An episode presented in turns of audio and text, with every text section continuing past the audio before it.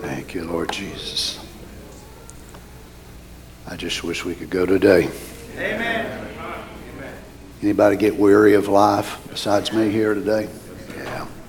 Just get weary of sickness and death and trouble and heartache and things that people go through.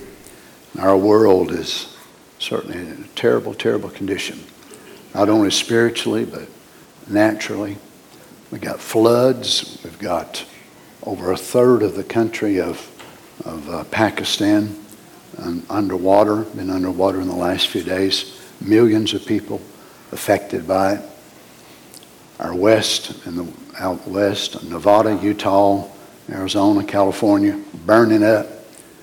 And then they got a flood that's washing much of California away after the drought. So it's one thing after another after another. I say, come quickly, Lord Jesus.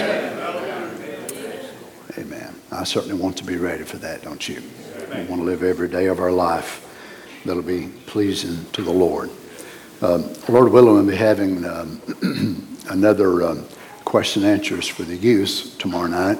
And uh, was kind of waiting on the weather to see if it's going to be able to have it in the pavilion, but it looks like we'll be able to, to do that. So those of you that would like to come for that, probably won't be able to live stream it, but we'll try to record it for those of you that would like to hear it. And um, also would like for you to remember Erica, if you would. She'll be going back down to Nashville this week.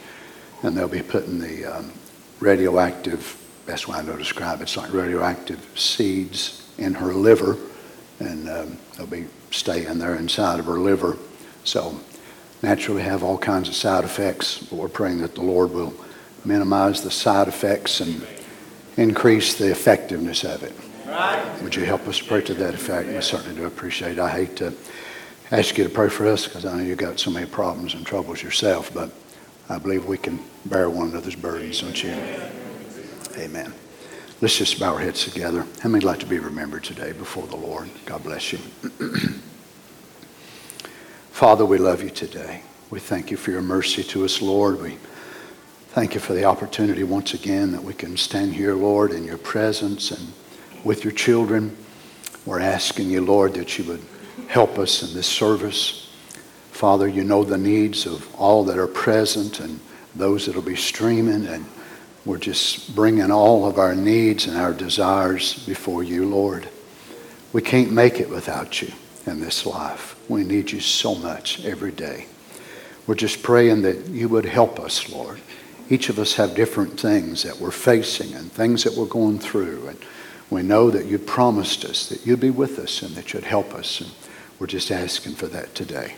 Now we come to the what the prophet called the most important part of the service, and that is the hearing of the word.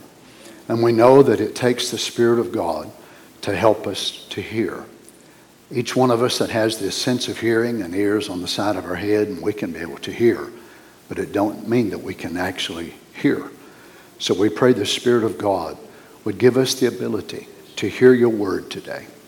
May we be able to take it and apply it to our lives. And may it change us, make, it, make us better people, Father.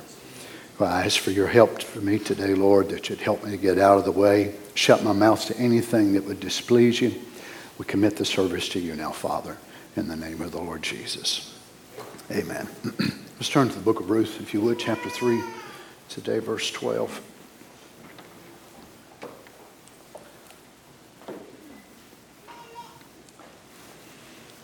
This is part of the division of um, the mystery of Ruth's life. Brother Branham divides it into four different stages, and this one, ironically, is called Ruth's resting. But when you read the scriptures that we're going to use today, think, how in the world could anybody rest with this going on? Ruth 3, verse 12. And now it is true that I am thy near kinsman. Howbeit, there is a kinsman nearer than I. Tarry this night, and it shall be in the morning that if he will perform unto thee the part of a kinsman, well, let him do the kinsman's part.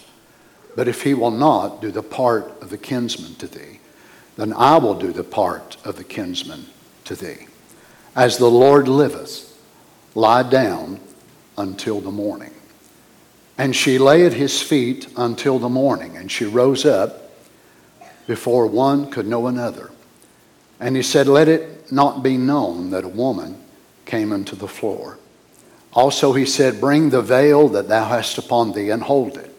And when she held it, he measured six measures of barley and laid it on her. And she went into the city. May the Lord bless his words. You may be seated.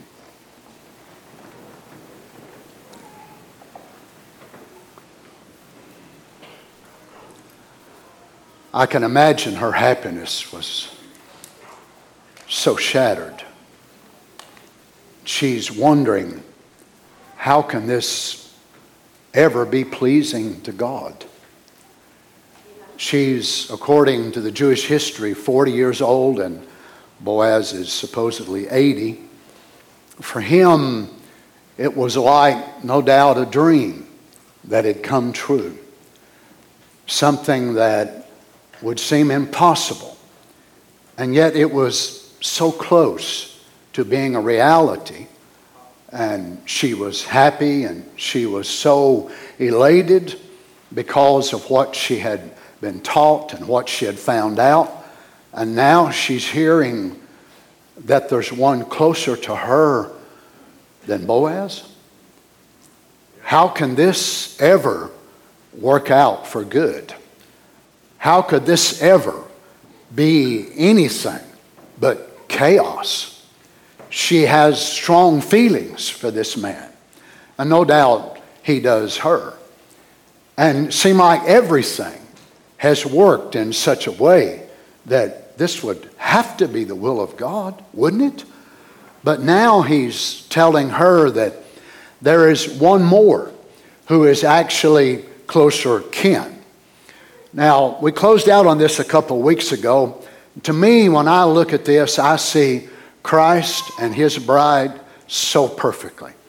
The Lord never has to do anything underhandedly, He never has to do anything in a dishonest way. But He can always be able to do things according to His word and be upfront and be exactly what it should be. I think we as Christians ought to be the same way. And I want you to notice this notable character of Boaz, that he could have kept this secret. How is it that Naomi did not know that Elimelech's brother was still alive? We don't know. How is it that Josephus and others call his name Tob? How is it that she did not know? that he was alive, and knowing that he was a closer kinsman than Boaz. Somehow it had failed through the cracks, as we'd say. They didn't know it. And Naomi is so convinced that this is the will of God. So she sends Ruth on this journey, tells her to change her clothes, take off her garments of widowhood, and put on her garments of prenuptial clothes, which she's going to go and appear as a bride to be. Naomi would have never done that had she felt like there was a possibility of someone standing between her and Boaz. To me, it's a mystery. I, I can't say that I understand it unless it was so sovereignly given she was operating under the anointing of sovereignty instead of circumstantial evidence. That she believed somehow that God had orchestrated that Ruth and Boaz be together. Now, but Ruth in herself, hearing that this other person was there, and this other person must have the right of choice to be able to receive the offer first. You know, uh, I, I, see in this a, a reality of the true bride. That in this setting is something that is a display of true Christianity. True Christianity cannot be based upon feelings, emotions, I think, I feel, I believe, it must be based on God's own word and God's own character. Now, he knew that this could be a costly situation. If I present this to this man, what if he decides to usurp his right of claim? What if he says, okay, no problem, I'll do it, which he did. But whenever he heard about the circumstances that were involved, then he recants and said, No, no, no, I can't do that. But Boaz did not know for sure what he would say. But to him, what mattered was honesty and integrity. I'm now describing to you the bride of Jesus Christ.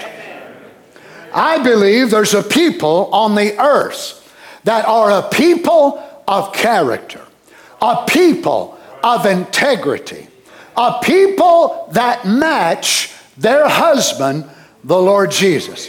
Anybody else here believe that with me today? I believe I'm looking at some of them right now. Now, I want you to notice that whenever Brother Branham runs a parallel between folks that say they are believers and folks that actually are, are believers, that there's quite a difference between them. And it's not always noticeable just by their dress. It's not just noticeable that the sisters will have long hair and they'll have long dresses, and the brothers don't wear dresses, praise the Lord. And the brothers don't dress, dress like women, and you know, but the, the difference is much more than our clothes. It is the indwelling nature and character that is God's own nature Himself. Now, Brother Branham is going to describe about Lot and Abraham. But, brother, what did Abraham do? They started fussing. So Abraham said, Now, Lot, before we have any quarrels between us, you separate yourself from me and I from you. Now, you look any way you want to. You take your choice. Oh, my goodness. That's the way a Christian does. How many Christians we got here today? Well, I'm hoping the rest of you get saved before you leave. Now, listen to this carefully. You take your choice. That's the way a Christian does. Giving them the benefit of the doubt. Take your choice. You go east, I'll go west. You go north, I'll go south. Well, I give you the benefit of the doubt. Well, right quick, that backslider wanted to look for the easiest road. Now, watch, by the choice of righteousness will always display the weakness of the backslider. You see, had Abraham made his choice first, he would have never went towards Sodom in the first place. Because Abraham knew that was not going to be conducive for the Spirit of God to manifest the promise out of his and Sarah's life. He had no desire to live among the Sodomites. Well, I agree with him, I don't either. And the more we're getting around us, the more homesick I get and want to leave this crazy place. But I want you to notice, even if Abraham would have took the first choice, you know where Abraham would have went? Exactly where he wound up in the end. Why? That was God's choice. You see, even a real Christian about where they work, and the kind of job that they have, even where they go to church. A real Christian does not look and say, Well, I want to go to this church and I pick that church. That's not a real Christian. A real Christian says, God, where do you want me to go? Now, you see, uh, my personal choice, as far as me as a human being, I would have never left Monticello, Kentucky. If it was left up to me, I would still be there. I had a whole lot less trouble, a whole lot less anxiety. Nobody knew me. I wasn't hardly known around the message. I certainly wasn't known around the world. I would have much rather been there humanly than I would have come here. But one of the differences between me and other people is I'm a servant. I have a servant's heart. So I don't do what I choose. I don't go to the church I want to go to. Happy Valley wouldn't have been my first choice. Now, not that I dislike you all, but I just knew there was going to be such an increase of everything that I was going to face. But if that's what the Lord wanted, then that's what I want. Because more than anything in the world, I want to please Him. How many feels the same way? We want to please Him. Now, pleasing Him doesn't necessarily mean that it's going to please us. I'm sure you found out it's the same as I have. Many times, pleasing Him certainly don't line up with pleasing me. And Abraham knew that God had something for his life. Now, what? So he looked over and he seen Sodom, a lot of water. The Jordan swept through there. It was a paradise almost like Eden. So he said, I'll take this way. And I'll leave his poor uncle with all those cattle and things out there on the barren lands. Yeah, here you go. That's a backslider. The backslider choosing the easier way. That's just the way they do. And Laodicea, that's exactly what they are doing. That's why they will not make the bride. But the bride chooses God's way. Now, Abraham knew that this was not going to be easy, but he knew it was the word of the Lord. Notice when Lot separated himself, jump on down there a bit, God saw that great move. Listen how God recognized it. It was a great move that Abraham had done, that great thing, that he had submitted himself that he had submitted himself and gave his brother the benefit of the doubt and took the lower part. My, help me, Jesus.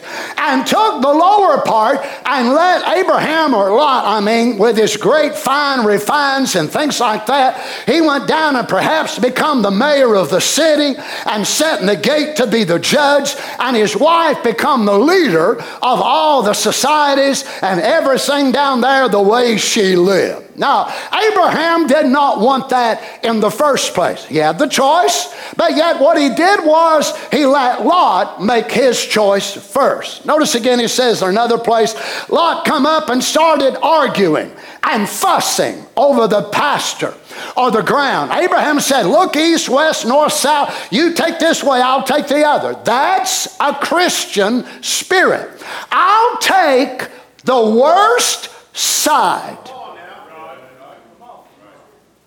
if it has to be. How many Christians we got here among us today? Oh my goodness, less hands than the first time. Boy, if I keep preaching, by the time I get done, we're all going to have to be in the altar. Now, you see, there's something about us as humans. Every one of us are born selfish.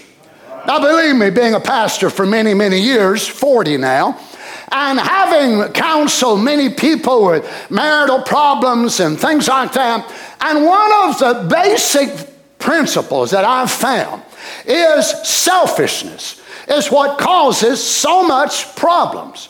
It causes marital problems. It causes sibling problems. It causes church problems. It causes so many problems in our lives as human beings. And it's based upon the selfish nature that each one of us are born with. Now, it's hard to imagine that in the beginning, Adam and Eve had no selfishness at all. Can you imagine being a mortal on the earth and you had no selfishness, no fear, no, no wrong desires, no motives? But as soon as they forfeited our rights to the tree of life and we were born after sex desire, then every human being thereafter was born selfish. Now, some definitely have got a mega dose. Well, don't tell me I have to preach an amen too. But some, you know, some have more than others. Now, every one of us have an element of it, but some seem to really have a big baptism of it.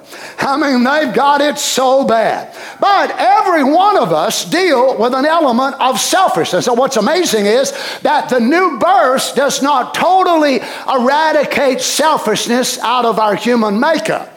It's like the Spirit of God within the soul gives us the ability to start bringing into subjection our flesh. Forget the idea that your flesh, or this whole human part, will ever be perfected. Forget it. You're wasting your time. You're wasting your prayers. You're wasting your meditation thinking, how can I get this perfect? You can never do it.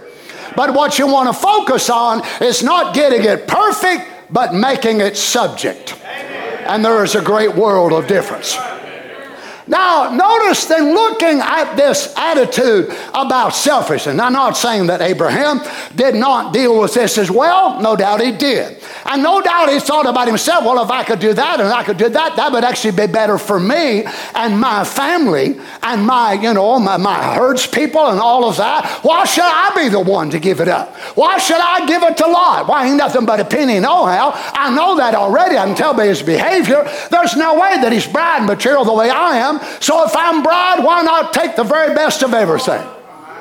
Now, there you see, we're mixing Laodicea in with the message. It won't work. Now, notice this. I'll take the worst side if it has to be. Go ahead. We're brethren. Let's not argue. Again, he says, when Abraham, being a real representative of Christianity, said, You take your choice of which side of the land you want. A Christian Oh my goodness. We need to take these quotes right here and paste them on our arms and our foreheads and put them in your wallet. Uh, put this on your Facebook deal, whatever you do on all of that. A real, a Christian, imagine, a Christian will always. Help me, Jesus. Oh, now I see more hands up. Praise the Lord. Y'all are alive. Thank God. A Christian will always give you the benefit of the doubt. And of course, he pitched his tent toward the big times. Wow. The big times in Sodom and Gomorrah and backslid. All he had was burn up later, just like every lukewarm believer will be. All your goods will be tried by fire, and your works and it'll be burned. But then, after Lot separated himself from Abraham, Abraham was dwelling in the land, and God appeared to Abraham and told him that the whole land belonged to him. It's all yours. Look, east, west, north, south, it's every bit yours. It all belongs to you. Isn't it amazing? After he gave up what seemed to be was his, God turns around and tells him, Now, because you did that, I give you everything. I wonder if that's why sometimes we don't have more in God. Because God will put us in a spot to see what we will do not knowing, he, himself knew the outcome, but us not knowing that if we will take the lower road, if we will go, you know, you realize some people, they just don't have it in them to humble themselves. Some people, they would rather die than say they were wrong. They just can't hardly do it. I'm talking about Christians. And believe me, a lot of preachers are the same way. I've dealt with them for decades. To find a preacher that can say he was wrong, well, you have found a crown king. I can tell you that right now. Because it's so hard for so many to say, I was wrong. I messed up. You know what? I, I, must be at the wrong church, friends. I am so sorry. I thought I was preaching to Happy Valley this morning. I, I must have wound up in Stinking Creek. Now, look, friends, this is just as much a part of the message as the seven thunders and the seven seals and the trumpets and oh my. That's exactly right. What's this. He says you notice abraham he didn't fuss with lot he said we're brethren we must not argue but you lift up your head and go any way you want to go. If you go east, I'll go west. You go north, I'll go south. That's the Christian attitude. Be willing to give the other man the best. Let's just stand and we'll all be dismissed and go home. For why? What made Abraham do it? He knew that he was promised by God he would inherit the whole thing anyhow. So then, a tent or a, care, a cottage, why should we care? The whole thing belongs to us. Blessed are the meek, for they shall inherit the earth. It all belongs to us. Now, listen to this. This is the reason why you want to do less than you. This is why you want to treat them this way. So, give the man the best of the choice if he wants to. Maybe that's all he'll ever get. Maybe that's all he'll ever get. None of us like to be treated bad, do we? Anybody here like to be treated bad? All, all, all y'all do? Oh, wow. Any of us, none of us like to be treated bad. But yet, if we have to be treated bad for the cause of the right, let it be. True principle and the Spirit of God moved on Boaz's heart. Brother Greg, did he understand the outcome? Probably didn't. You imagine it was very scary, Brother Larry. Because knowing Tob, what type of a man that he was. Now, this made it even more difficult because Boaz had now developed human attachment for Ruth. Now, no doubt he could have said, This must be the will of God. It must be the will of God. I can tell by the way she looks at me and the way that I look at her. And look at her. She sought me out on the threshing floor. This must be the will of God. So, really, do I have to do this? And I mean, in reality, this must be the will of God for us to be together. So, why if I don't just say anything about it? I mean, I found $1,000 in the pew sitting there where Brother John Horniak was sitting after church, and really, the Lord knows that I owe a $1,000 debt. Should I really have to mention that to Brother John? You better. But isn't it amazing what we consider blessing? So, say Brother John lost $1,000 out of his pocket. I doubt that he's like me, pack that much in his lifetime. But yet, if he did, and his loss, you quickly change and identify as your blessing. Wow. It's amazing how we Christians are, isn't it? Thank you, Jesus. I, I, I think I might preach this again next Sunday. And the next Sunday.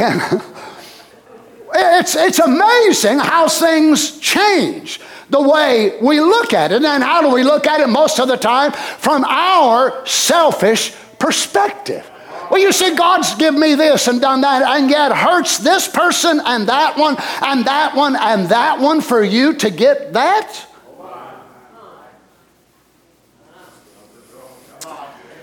Oh my. You know, the greatest victory that Boaz has now been able to attain was victory over himself.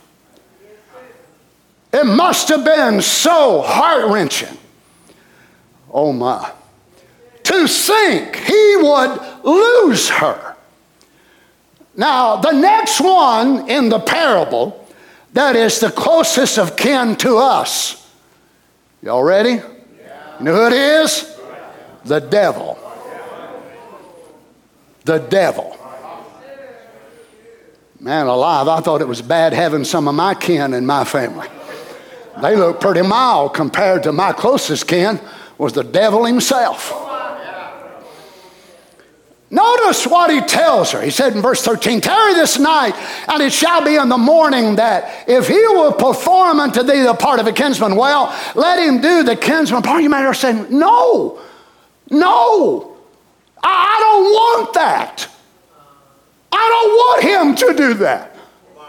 Well, why are you telling me this? Why are you saying this? I don't want him to do that. He's, he's not done one good thing for me. I want you, not him. Notice this the prophet said the next morning when she woke up. Now, remember, those of you that have seen the movie Ruth, the one that was dead in 60 or 61, whichever it was, it was 60 actually, because it's prior to the time that Brother Branham preached this sermon here. Uh, if, you'll, if you'll notice that several things in here, it sounds as if though that he saw it. just like he did the Ten Commandments in 1956. And he describes Ruth in this scenario the way the directors did when Ruth come out of her house. So Ruth come out of Naomi's house and she got there before daylight. And whenever she comes out, going out to the well to get some water, and whenever she does, she's looking down in the well of water and she sees her image there. And then, as she looking at herself, Boaz walks up to the well and she sees his image too. But as she raises her head to look at Boaz, she can see by the countenance of his face something is not right. What has happened? His honesty is fixing to devastate her. Can't you see why Christians tell what they call our white lies? Dear Jesus. Mama. She was happy and waiting, and the man came.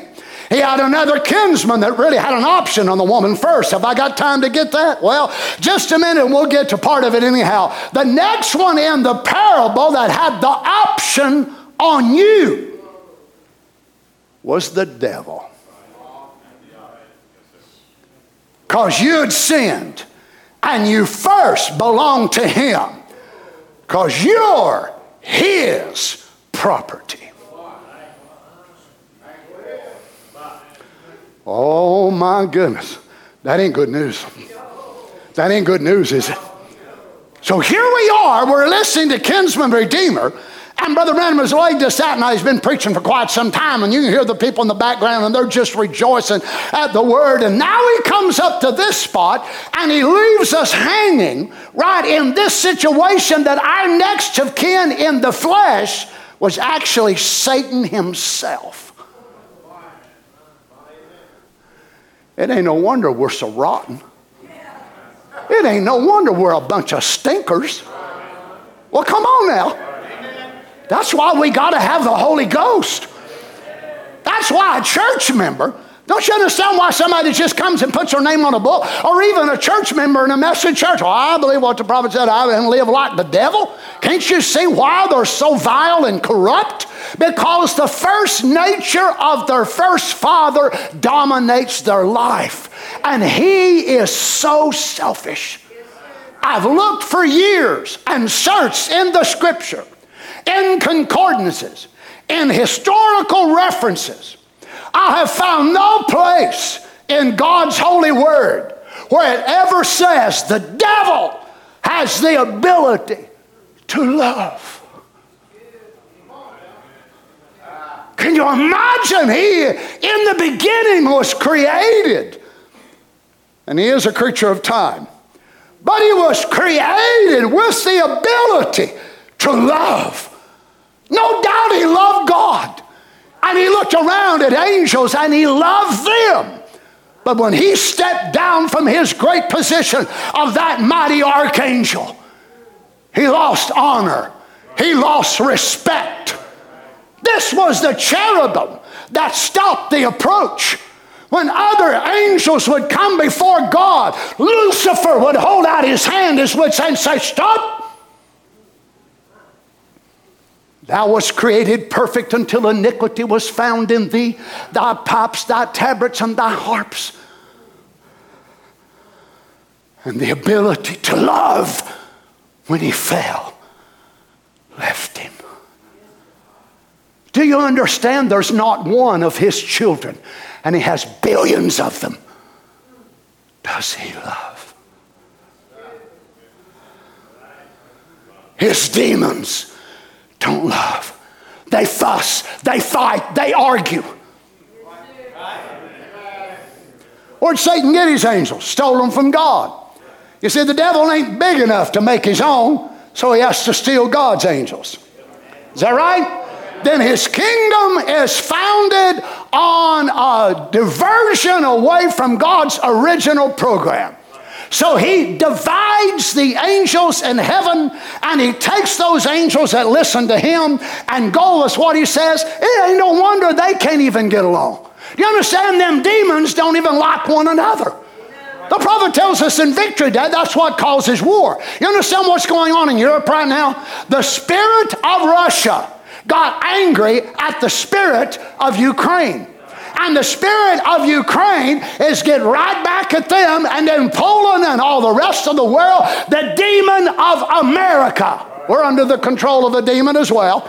And the demon of America is mad at the demon of Russia. Oh, you say, no, that's Putin and Biden. It's beyond Putin and Biden. It's a warfare, and them devils hate one another. Why? Their whole kingdom is built out of division and hatred and variance. Oh, my.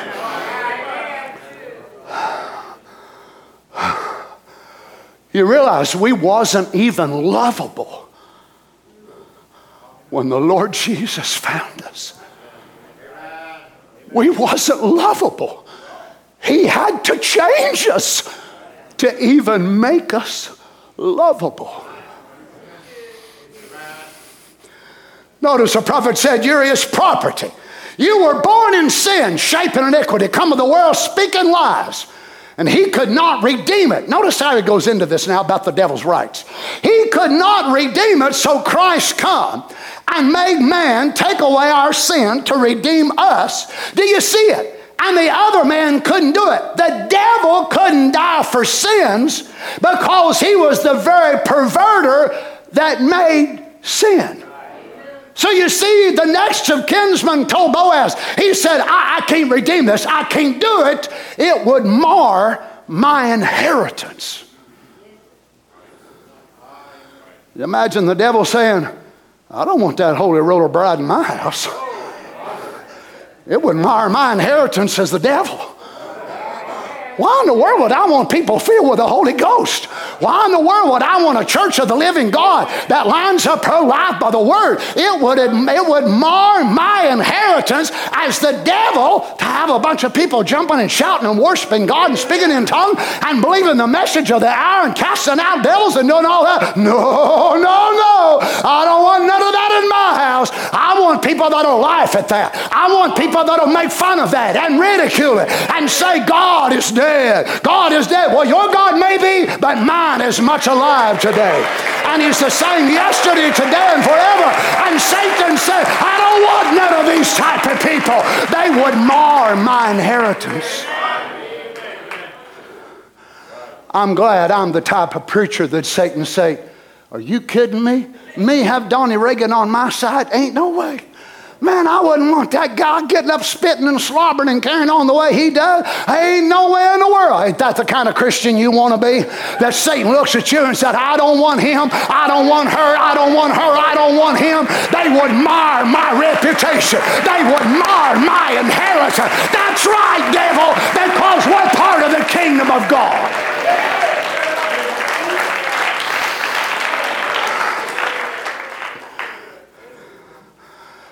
So he would mar his inheritance, the other fellow. And Satan would mar his because he is a devil. He could not become another devil to take away the devil, the first devil. He could not become sin because he already was sin. So here he looked at this and he said, Man, I'd love to have that property. Uh-huh. I'd love to have that earth.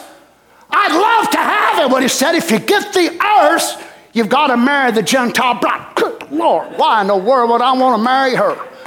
You're talking about Peter and James and John and Bartholomew and Donnie and Ron and Tim and, and Mary and Martha and you know Jimmy and, and whoever you mean I've got I want the earth, but I sure wasn't one of that bunch of holy rollers. Ain't no way. Well, if you get the earth, you gotta marry her.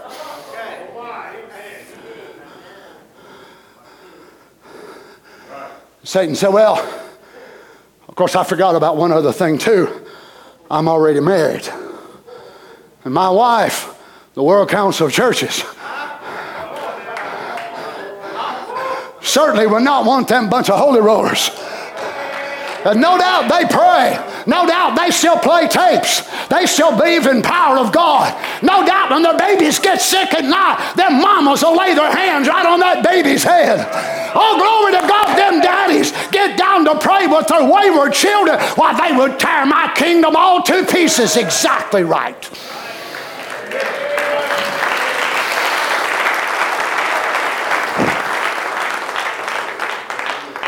But Christ, being sinless,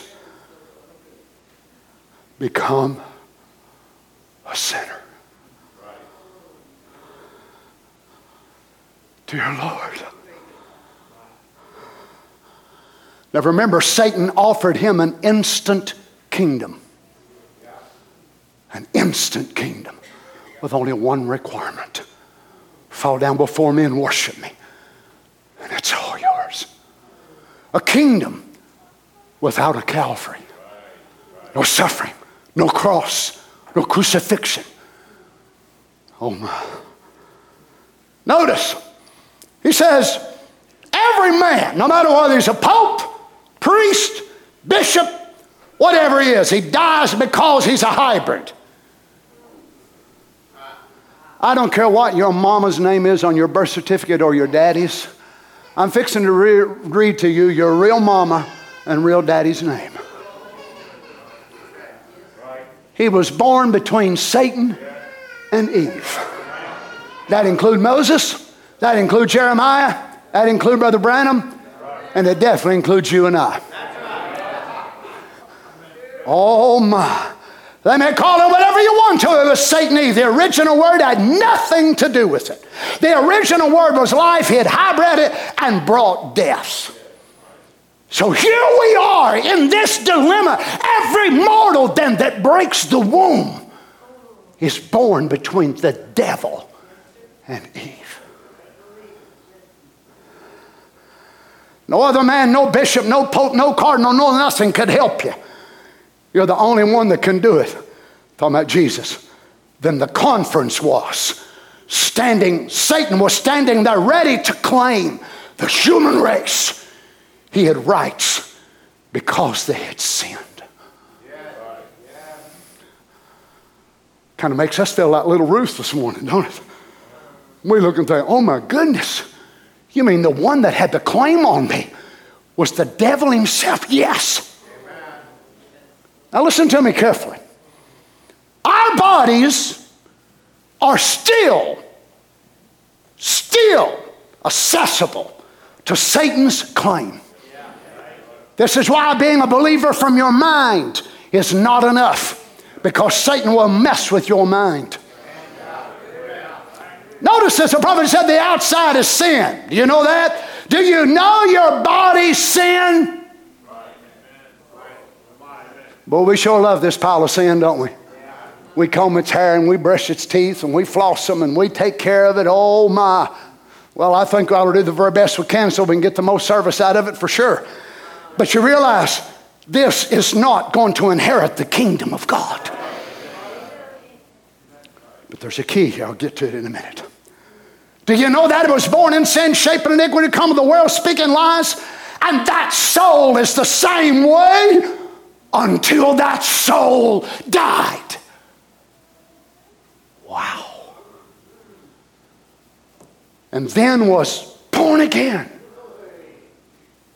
Then that soul can't die. The soul that sinneth shall die, but he that believeth on me has everlasting life. Then there's an immortal life living in that body. Now that's like a string coming from heaven, like a core on the inside of man. Now that's the part that's godly. It operates this body. But before this body can ever become perfected, y'all ready for this? The Spirit will bring it in submission to God. Perfection follows submission.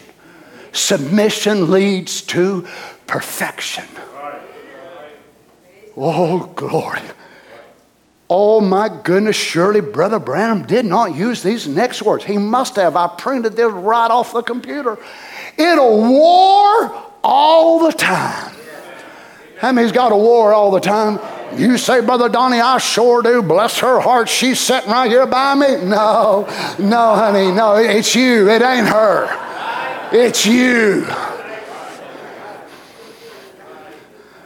Oh my, there's a constant war of the flesh against the spirit. Now, watch this in God of this evil age. Now, Lord, for the greatest healing of all, if you heal their physical body from cancer, TB, pneumonia, something, they'll get sick again, no doubt, if they live very long, for their body is still under sin. Friends, can't you see why you can't trust this with a cell phone in its hand? You can't trust this, that it'll always be honest and people of integrity. This is not regenerated.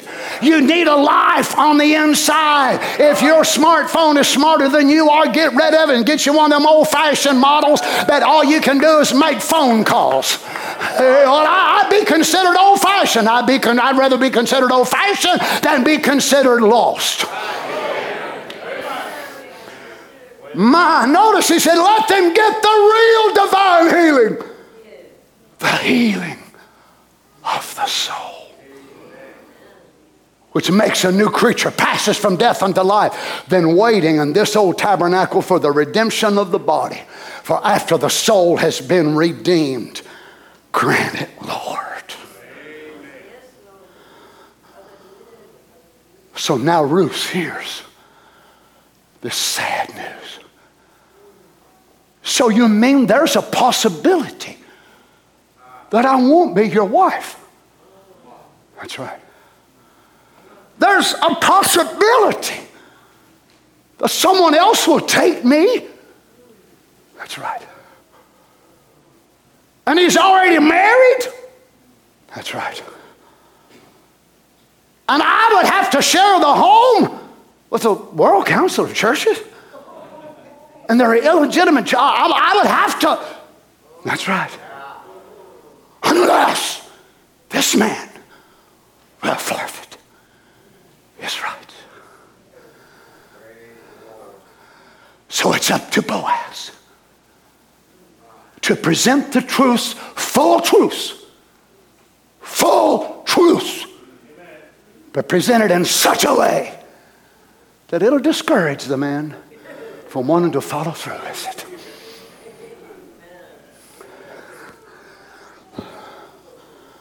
Watch this prayer. If he can get them to make them doubt your word is wrong and then go ahead and follow it just as to the letter, then he tries to come along and afflict their body because he knows their body is still sin. But their soul is saved. Their body's got to go back to dust, but their soul goes back to God so he tries to afflict that part when, listen to this, Satan knows. Why do we still get sick? Why do we have all these prayer requests? Why do we have all these things on it? Because the devil knows. He sees your navel. The prophet said, when you see that navel, it's a sign of a renegade. Why does he torment our mind to a place that sometimes we feel like we're going to go crazy? We go through so much suffering that God, I can't take another day. I can't make another day, Lord, without your help of me. How can that be? And yet, eternal life in our soul. Heaven already made a deposit in our soul, and our mind even wonders if we're even savable.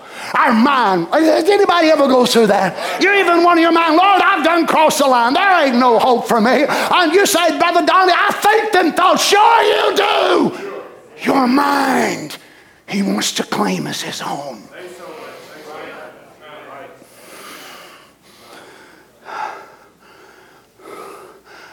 I lay last Sunday morning in the hotel room where Carol and I were staying.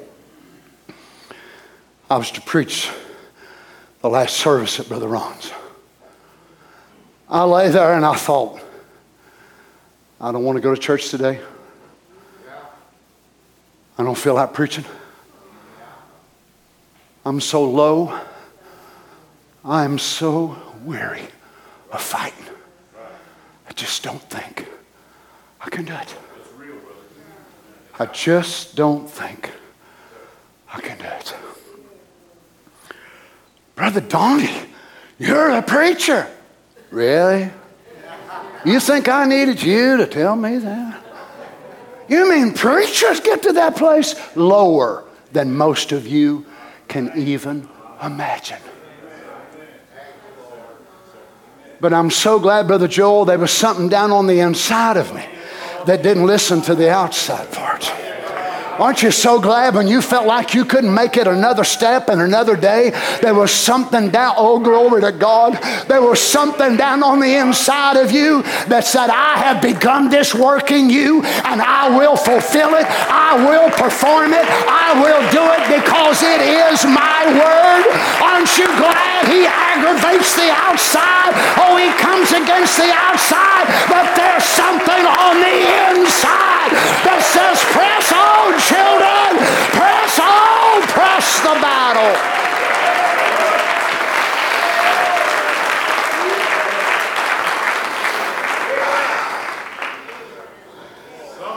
Listen to this true sign overlooked.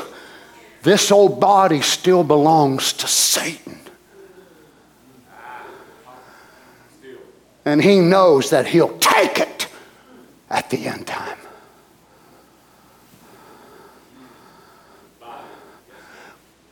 But this is the deal He can't take it until God's ready. So, guess what? I'm going to make this old Roman mind what's on the inside. Hallelujah. My soul needs some hands to clap. My soul, as far as I know, ain't got no hands, no mouth, no ears, no tongue. So my soul sometimes need to borrow a human tongue. So when I get alone in the presence of God and the anointing of the Lord comes down after the service Sunday morning up at Brother Ron's, and the Spirit of God came down on the office with three preachers back there shouting under the power of God, and the Holy Ghost began to move into another realm. Hallelujah. Aren't you glad that the Holy Ghost can be able to take a hold of your hands and take a hold of your eyes and take a hold of your ears and take a hold of your tongue and maybe take a hold of your feet every now and then and say, Satan, that you may have a claim on this, but right now it's mine. It's mine. I claim my body for the purpose of God. I claim my hand. I claim my mind.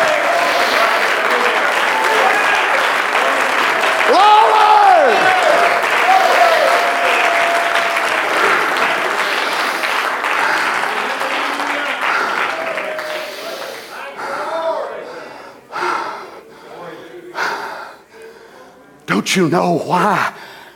He loves this last part of a human's life. The last part, Lord God, how many of us stood by? How many of us stood, I'm be the last one sometimes, so your breaths go from their body. How many saints have I buried since I've been here for 35 years? And God, keep death at bay until it's His time. And when it's God's time, it's like Satan wants to come in and boy, he wants to attack. Don't you know hell must have been so elated in December of 1965 when hell was allowed to attack that prophet the way he did. And by what? A drunk.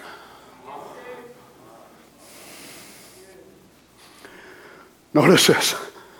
He'll crash it and send it to the bugs of the earth will crawl into it and eat it up. But he'll never touch that soul. Listen, this is what it is. For it's the precious treasure of God. And through that life, like out of the leaf, it returns back to God. He'll give it. It'll come forth in the next season with a new body that Satan can never touch. Six seal, every man born of sex, born of sexual desire, he was in the original sin. Satan and Eve. Oh, and you imagine as Boaz tells her, Dear, dear Ruth, precious woman of virtue. I hate to break this news to you, but I cannot marry you. What? Why would you lead me on? No, no, I'm not leading you on. I must be honest, faithful, and true. There's one between me and you. Who is it? Your daddy. My daddy? Well, according to the history, Ruth was the daughter of the king of Moab. You mean my daddy, the king? No, Ruth. Your daddy, the devil.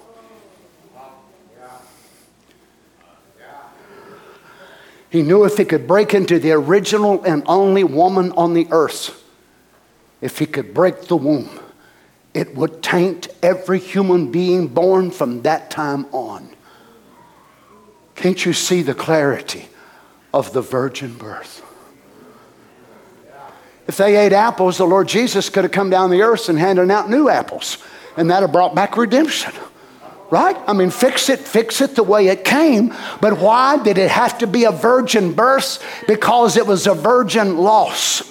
It was a virgin that lost her purity in the Garden of Eden, and it must be kept by a virgin that keeps her purity. What's he done down through all the church ages? The exact same story. When the Lord started a church and the devil beat him there and stole that virgin's purity, but he's got one in the last days, and he said, She's not like Eve was.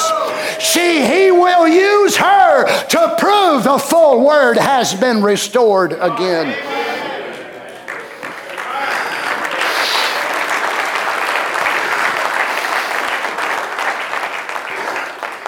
Let me find a place here to close. Notice again in Ruth 3:12. Now it is true that I am thy near kinsman, howbeit there is a goel. The word kinsman is to redeem act as a kinsman redeemer, avenge, revenge, ransom, do the part of a kinsman by marrying a brother's widow to beget a child for him. And a Goel is one charged with the duty of restoring the rights of another and avenging his wrongs. a close relative that pays the price. One day the Lord God will avenge you of hell.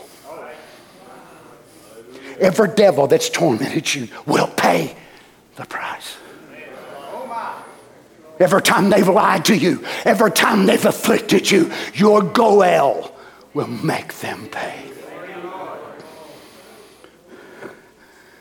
You see, so here we were, closer kin to the devil than we were to God by flesh. But by seed, we were closer kin to God than we were the devil. But how do you commingle the mystery of the seed and the flesh? So by election, we weren't in kin to the devil at all. By soul nature, we was not kin to the devil. We was always in his thinking. But yet by flesh, he had to claim. Donald Lee Reagan Jr., born July the 9th, 1956. And as soon as I started screaming, born to my mama, 19 years old, my daddy, 18 years old, the devil had claimed, said, This is my child. I claim him. But Jesus had already, from his mouth, breathed a little seed gene. And when I went, my representation was in there.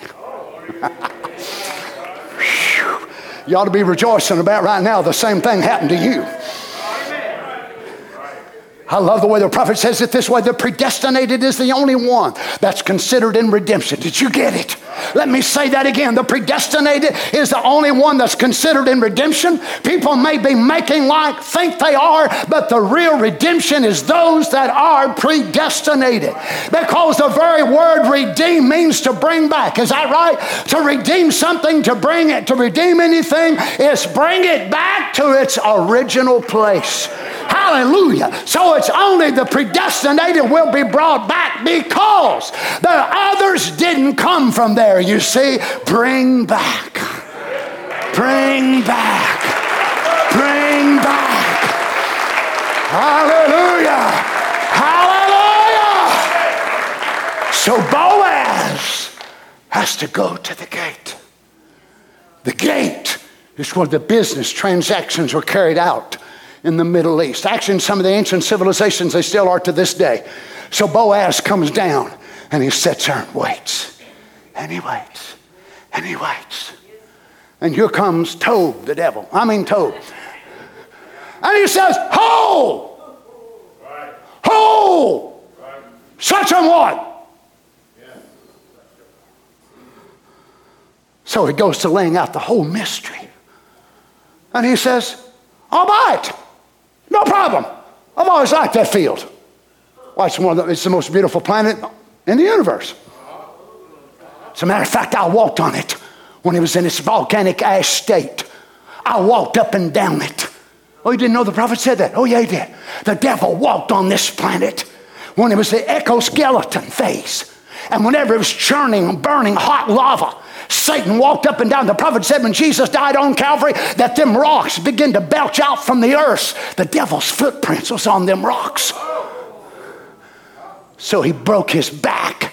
Remember, footprints meant possession. So from the core of the earth, down deep beneath, who knows how far it was, the Lord God caused earthquakes and nervous prostrations to come out of the earth and expose the devil's claim. This is mine.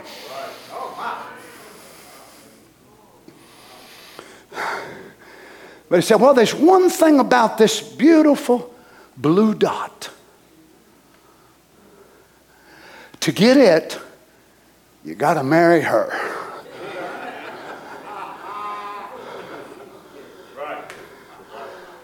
And you'll have to bring forth a child to the original husband. Now, you see, it wasn't just so much of marrying the woman. But when you took this type of a marriage, the first son that was brought forth had to bear the name of the original husband. So the firstborn between Boaz and all of that, the inheritance, all of the things that would go on, where would it have to go? To the original one. He said, Man, I don't want to do that original word. You mean like they did on the day of Pentecost? Oh, Lord, have mercy when they baptized in the name of the Lord Jesus Christ for the remission of sins. Oh, he said, I'd love to have that earth. I'd love to have that property. But you mean I got to take Rob too?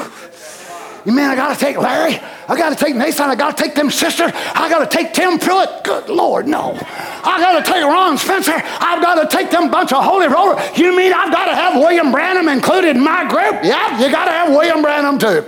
I've got to have Paul. I got to have Peter. Yeah, you got to have all them. It would so mar my inheritance as the devil to have a tongue talking, Holy Ghost filled, fire baptized preacher. There ain't no way in the world. It would ruin my honor among the demons.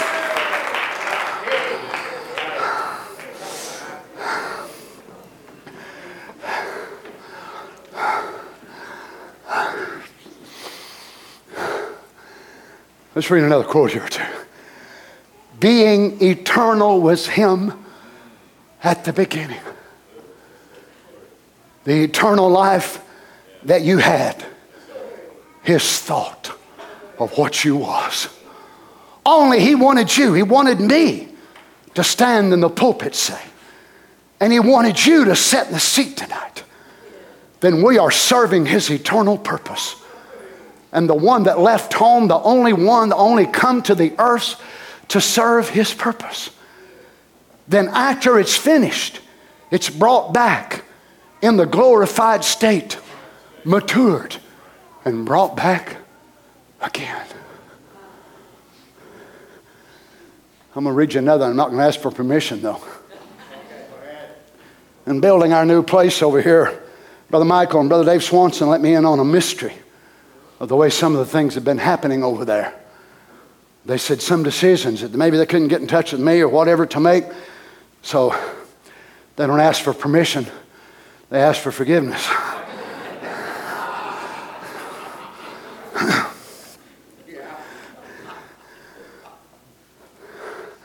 Listen, devil, this is one reason why I can never be in your ranks. Poor old devil, I feel sorry for him. He didn't have enough wealth to buy me. He didn't have enough wealth to buy you. But I want you to listen to the wealth of our Lord Jesus. As the eternal Logos God was manifest in the Son and in Jesus dwelt all the fullness of the Godhead bodily, and that eternal one was the Father, manifest in flesh, and thereby gained the title of Son. Even so, we, eternal, in his thoughts, now manifest in flesh, are the sons of God, even as we are so called. Hang tight now. We did not become seed by the rebirth. We were seed and therefore were reborn. Because we were seed is the reason we could be quickened in non seed. There is nothing to quicken.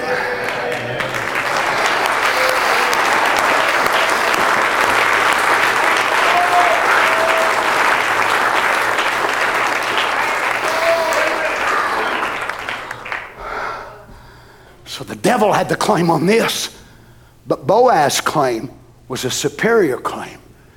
It was the seed. Can I read another? Do I have your permission?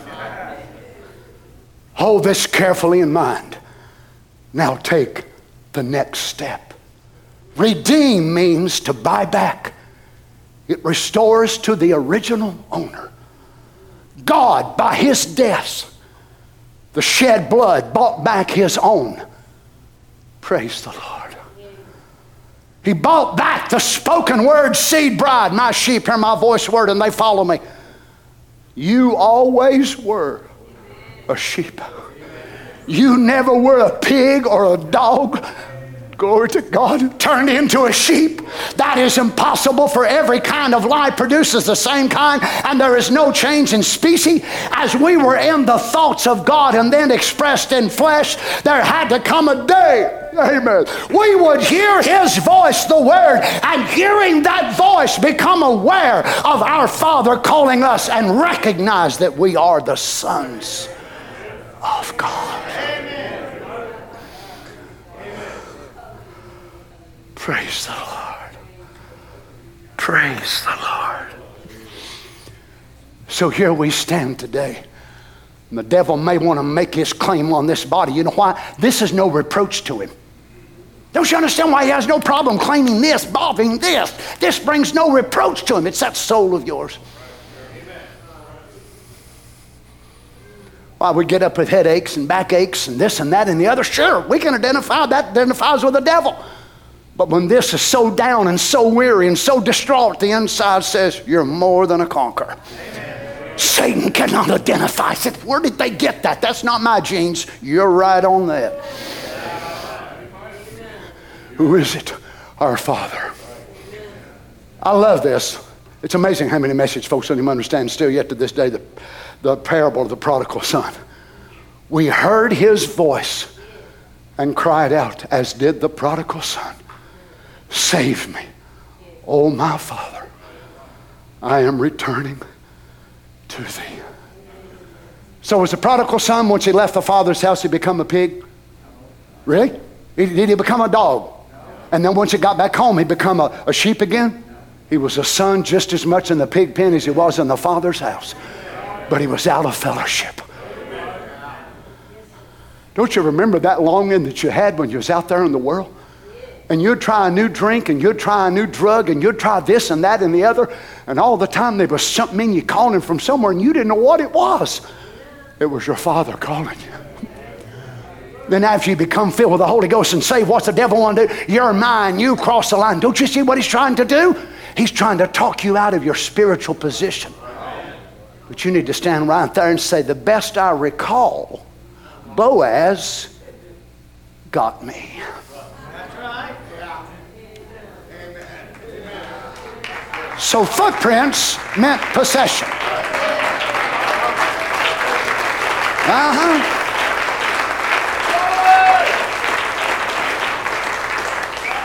We'll get to the rest of it, but just a little prelude. Whenever he comes right down to it, he said, Then forfeit your right. Right. I will take her. Because the shoe was signified with possession from the book of Joshua on. Yeah. This is the way they did property exchange. Yeah. So, Tob takes off his shoe and gives it over to Boaz. Boaz can walk around now because Tob won't be walking barefoot, not on that hard ground. He won't feel comfortable no more. So he forfeits his right. So you need to remind yourself of that shoe.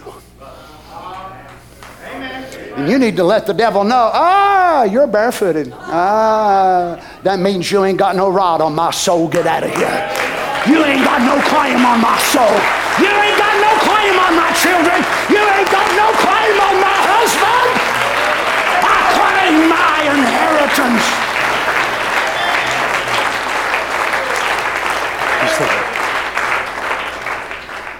Let's bow our heads together. Oh, Jesus. Lord, I pray that you would help each of us today, Father. Lord God, no doubt there's so many needs among your children right here, Father. Maybe sickness, disease, trouble, heartache, whatever it is. I ask you, Lord, that you'd help them. That lying devil he still likes to confuse our minds. He likes to pull our spirits down and make them weary. The soul, there's a big sign there no trespassing. He can't get to it, but he still tries our memory, our conscience, our reason, our affection. See, taste, feel, smell, hear. He sure knows how to do it. But Lord God, I pray for each of them today that you would help them, Lord. I'm so glad today I don't belong to the kingdom of the devil. I'm so glad today, Lord. I believe there's people in this building and people around the world. They are no longer Satan's property. Oh, he may try to afflict them, he may try to make them sick, but you made a way even for that. You said, These signs shall follow them that believe in my name. They'll cast out devils, they'll lay hands on the sick. Hallelujah. Lord Jesus, would you touch every heart here today? With every head bowed, I wonder anybody just say, Lord, remember me today. You know my need, Lord. Anybody, just raise your hand to God. Maybe it's physical, maybe it's spiritual, maybe it's in your spirit, and your mind is just so weary from fighting so many things. And you don't know what you're going to do. Let your Boaz come through today and whisper his secret Ruth, I secured you. I have bought you to be my wife. Praise the Lord. Praise the Lord God. We worship you today, Lord Jesus. We magnify you now, Lord. We lift our hands in your presence, great Lord. We worship you. We don't belong to the devil no more. At one time, he controlled our habits, our lives, our mouths. We talked his talk. We thought his thoughts. We lived his life. But not no more. We live the life of a Holy Ghost filled child of God. Oh, we have our mistakes, our faults, and our failures. Lord, we're dying, as Paul said daily, wanting to be crucified, Lord, that you can live through us. Grant it, Lord God. Grant it, I pray today, Father, in the name of Jesus. Oh, we worship you now, Father. Can we just raise our hands in the presence of the Lord? Maybe Satan has put an affliction on your body. Little Ruth, claim your healing. Claim your promise as a son, a daughter of God, a teenager, you young people. Satan tried to keep you from what God wants you to have. Because I'm not worthy. Of course, you're not worthy. Neither am I. I'm not accepted because I'm worthy. I'm accepted because I accepted the worthy one. And that's the way you're accepted today. How could Ruth, a Gentile, a Moabitess, how could she ever become the great grandmother of King David? Law would have kept her out. Boaz did not operate this work of kinsman redeemership under law, he operated it under grace. Law kept her out. Law would have kept David out, according to the scripture in Deuteronomy, for 10 generations, 400 years. It ain't no wonder David praised God. It ain't no wonder he loved to worship and shout. By the law, he wouldn't even allow to come into the house of God. But by grace, David was accepted in. Oh, Lord God, if it was by our works, if it was by the law, we would all be lost. But today, by grace, grace, Father, we're crying out, grace, grace. The headstone comes crying, grace, grace. We don't bring our works, we don't bring any good things that we have done, but our testimony is grace, grace. Hallelujah. We're saved by the grace of God. We're kept by the power of God, sealed by the Holy Spirit of God. Nothing that we have done, nothing in our hands that we bring before you. Simply to your cross we cling today, Lord. We worship you, Lord Jesus. Oh, hallelujah. Blessed be the name of the Lord. Hallelujah. Brother, can we sing? He looked beyond my fault and saw my need. Oh, Lord Jesus, we worship you today, Father. Hallelujah. Can we just worship him a little bit, little Ruth, before you go? Amazing grace shall always be my song of praise. For it was grace. Hallelujah Hope y'all ain't been saved so long you don't remember grace.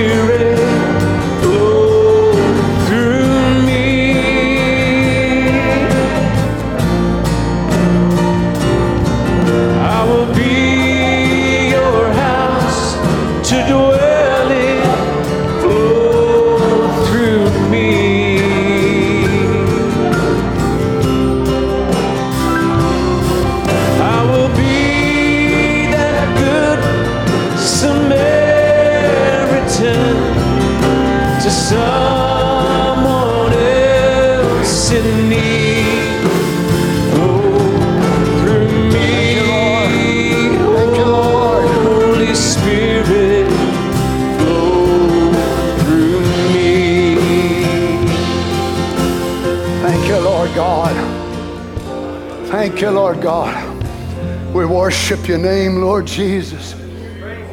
Hallelujah, hallelujah, hallelujah. We worship you today, Lord God. Oh, we bless your name, Lord Jesus. Can we just give him a praise offering here this morning? Some of you say, Boy, I wish I had a thousand dollars I could give. I wish I had this I could give. You can take them two hands that he gave you. You can raise them up in His presence and you can lift your voice and say, Lord, I love you. I worship you.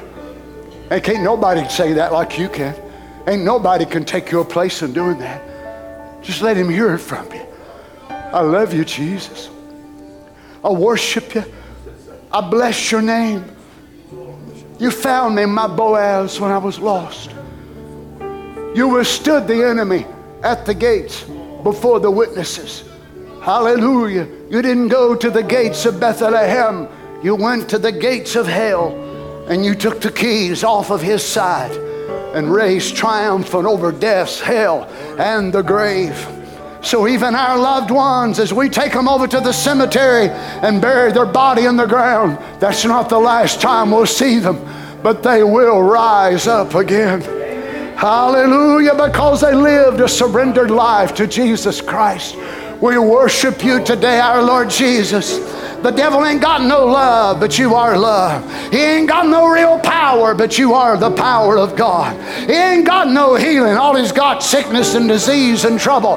But our Lord is mighty in power, mighty in love, mighty in wealth, mighty in goodness, mighty in all the blessed things of the great Adonai. And the devil ain't nothing but a poor old devil. He ain't got enough riches to bribe this bride. He ain't worth enough to pay the price that this bride is worthy of. He ain't nothing but a poor old devil. He ain't got no heaven. He ain't got no love. He ain't got no peace. He ain't got no power.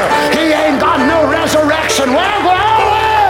He ain't got no living power of God. After all, he's a poor old devil. But our Jesus is a mighty God. He has all the healing. He has all the virtue. He has all the love. He has the bright and the morning star, the first and the last. No wonder the devil couldn't redeem the bride. He ain't worth it.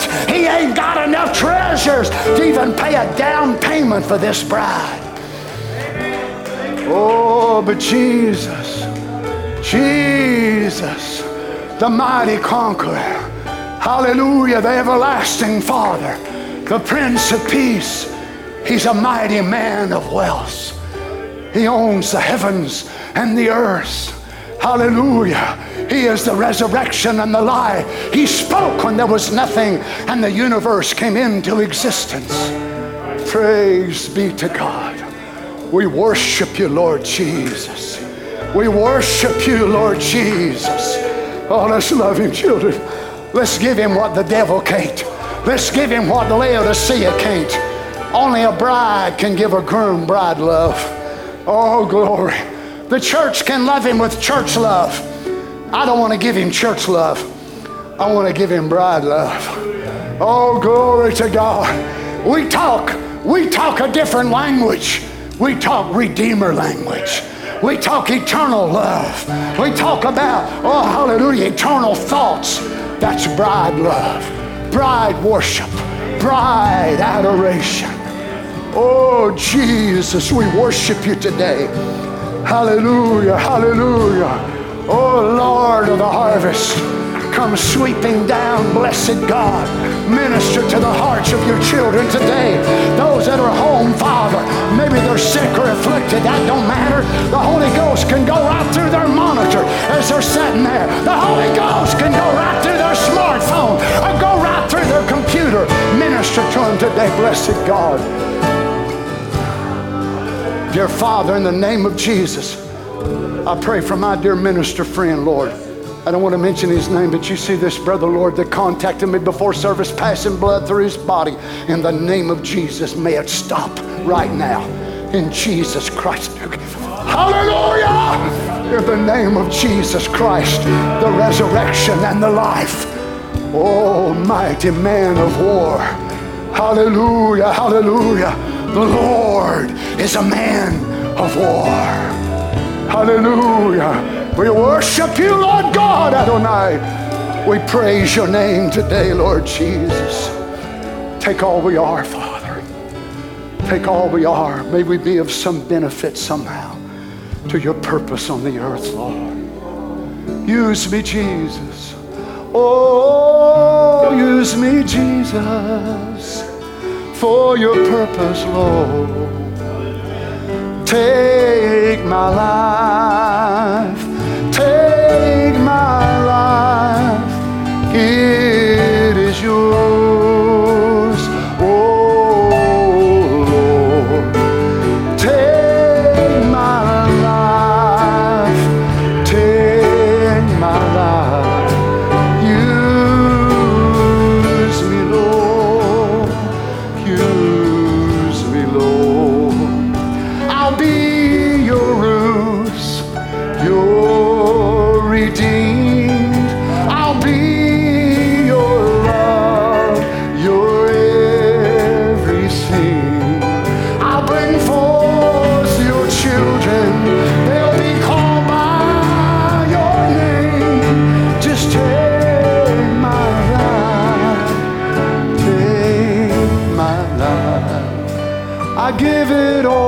to you and everything I do. Lord, I give it all to you.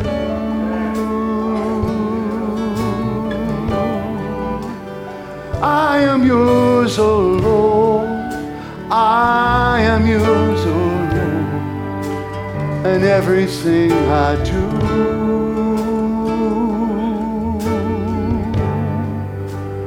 Come and get me, Lord. Come and take me away from this awful place.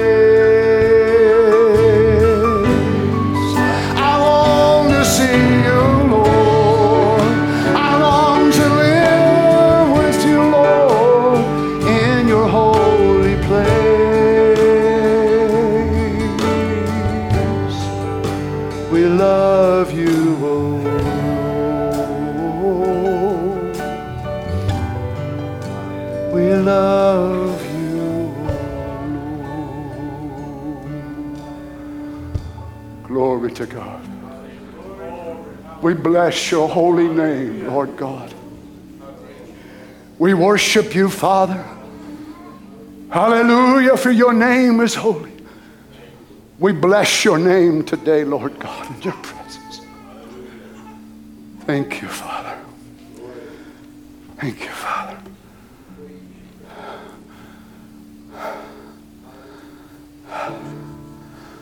Well, I sought the Lord, and He answered me and delivered me from every fear. Those who look on Him are radiant; they'll never be ashamed They'll never be ashamed. This poor man cried, and the Lord heard me and saved me from my enemy. Oh, fear of God surrounds his saints. He will deliver